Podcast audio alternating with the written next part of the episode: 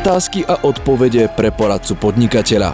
Viac ako 10 rokov denne odpovedáme na odborné otázky zákazníkov a to na rôzne legislatívne témy. Našim predplatiteľom odpovedáme bezplatne, ale často nám otázky posielajú aj fanúšikovia sociálnych sietí alebo návštevníci našich webov. Veríme, že viacerí z vás môžu mať podobný problém a hľadajú riešenie. Prinášame preto pravidelnú epizódu otázky a odpovede z praxe, kde vyberáme 5 najčastejších otázok na jednu tému. Dnes to bude téma automobil, špecifické príklady používania, dane a účtovania. Odpovede vypracovala odborná poradkyňa daňového centra Nadežda Cigerová. Otázka číslo 1. Základná náhrada pri vypožičanom aute a jej účtovanie. Môže si živnostník účtujúci v sústave jednoduchého účtovníctva, ktorý má bezplatne vypožičaný ojazdený automobil, uplatniť nárok na základnú náhradu v sadzbe 0,193 tisícin eur za 1 km pri použití auta na svojej pracovnej ceste? Ako sa postupuje v prípade SRO, ak vypožičané, respektíve prenajaté auto poskytne na pracovnú cestu zamestnancovi? Je nárok na základnú náhradu? Odpoveď?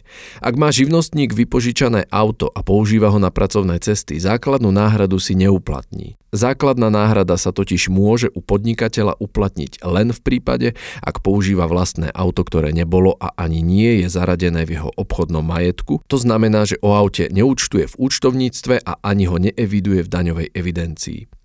Ak by si auto vypožičala právnická osoba SRO, potom platí, že predmetnú náhradu nie je možné poskytnúť, len v prípade, že by sa na pracovnej ceste použilo auto zamestnanca, respektíve ním požičané, nie firmou.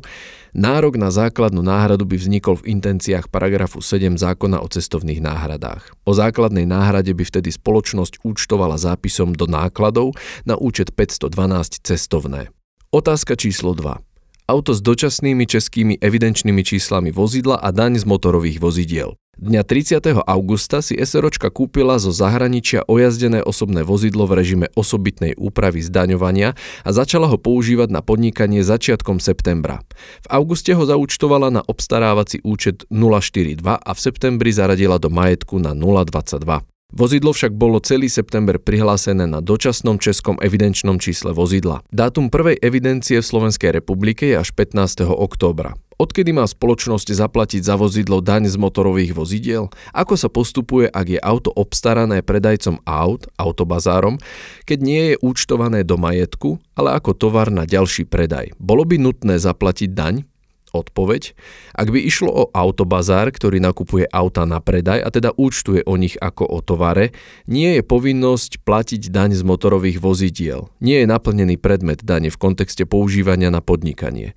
Toto však neplatí pri bežnom podnikateľovi, ktorý o ňom účtuje ako o dlhodobom majetku, to znamená zámerom je používanie auta na podnikanie. Je však nutné podotknúť, že v procese obstarania vozidla účet 042 pred jeho zaradením do užívania 022 sa na vozidlo z hľadiska dane z motorových vozidiel nenahliada ako na predmet dane. Relevantné je to, kedy sa automobil zaradí do majetku.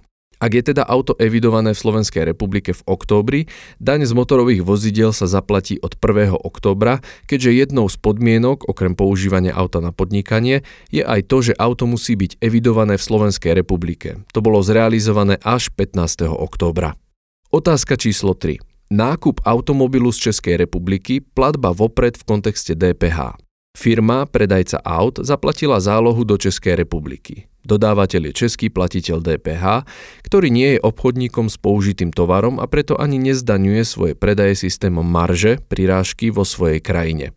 Po pripísaní platby na jeho zahraničný účet bol slovenskému kupujúcemu zaslaný daňový doklad k zaplatenej platbe s režimom prenesenia daňovej povinnosti. Je nutné samozdaňovať faktúru k prijatej platbe v danom prípade?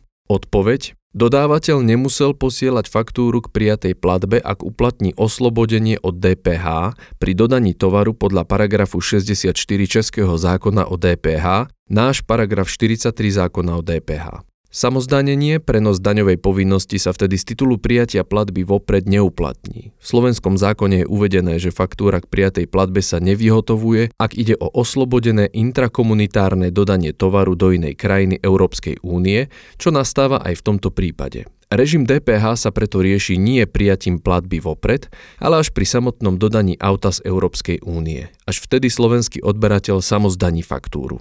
Otázka číslo 4. Záznamová povinnosť pre účely zákona o DPH. Platiteľ, ktorý kúpi auto so zdvihovým objemom motora viac ako 48 cm kubických, respektíve s výkonom vyšším ako 7,2 kW z iného členského štátu, musí doručiť daňovému úradu špecifický záznam podľa paragrafu 70 odsek 6 zákona o DPH. Predpokladom je, že toto auto je alebo bolo v evidencii vozidel v inom členskom štáte, pričom sa kúpilo od osoby identifikovanej pre daň v Európskej únii na účely ďalšieho predaja. Kedy nevzniká záznamová povinnosť v praxi? Odpoveď. V podnikaní firie môžu nastať nasledovné situácie, kedy nie je potrebná záznamová povinnosť z pohľadu DPH. Poprvé, slovenský platiteľ DPH si kúpil ojazdený automobil z členskej krajiny Európskej únie na účely používania v súvislosti so svojou podnikateľskou činnosťou. Chce ho zaúčtovať do dlhodobého hmotného majetku, čiže neobstaráva ho ako tovar na predaj. Predmetný nákup nezakladá dôvod na osobitnú evidenciu. Platiteľ nemusí predkladať žiadne záznamy správcovi dane. Po druhé, slovenský platiteľ DPH obstaral ojazdené automobily z členskej krajiny na účel ďalšieho predaja. Kúpil ich ale od osoby, ktorá v Európskej únii nemá platné IČ DPH. Ide o neplatiteľa. Hoci firma účtuje o vozidlách ako o tovare, krátkodobý majetok, nemá ich kúpené od osoby identifikovanej v inom členskom štáte. Ani v takomto prípade nemusí zaslať záznamy. Otázka číslo 5. Špecifický režim zdaňovania použitého tovaru auta autobazárom. Nemecký autobazár v postavení obchodníka z iného členského štátu predal odberateľovi slovenskému bazáru ojazdený automobil v režime špecifickej úpravy zdanenia prirážky, kedy sa zdaňuje len marža. Kladný rozdiel medzi predajnou a nákupnou cenou. DPH sa na faktúru neuvádza. Ako má slovenský bazár postupovať pri následnom predaji auta v Slovenskej republike? Odpoveď? Základný princíp uplatňovania osobitnej úpravy zdaňovania pri použitom tovare vymedzenom v paragrafe 66 zákona o DPH tkvie v tom, že platiteľ dane má právo uplatniť tento režim zdanenia len v tom prípade, ak na predchádzajúcom stupni nebola uplatnená DPH ak nemecký bazár použil špeciálnu úpravu zdanenia prirážky, pričom táto slovná poznámka je uvedená na faktúre, princíp je naplnený. V takomto prípade slovenský obchodník s použitým tovarom pri následnom predaji auta zákazníkovi uplatní taktiež osobitnú úpravu. Základom dane pri predaji je kladný rozdiel medzi predajnou cenou a kúpnou cenou znížený o daň. To je na dnes všetko. Počúvali ste podcast Poradcu podnikateľa.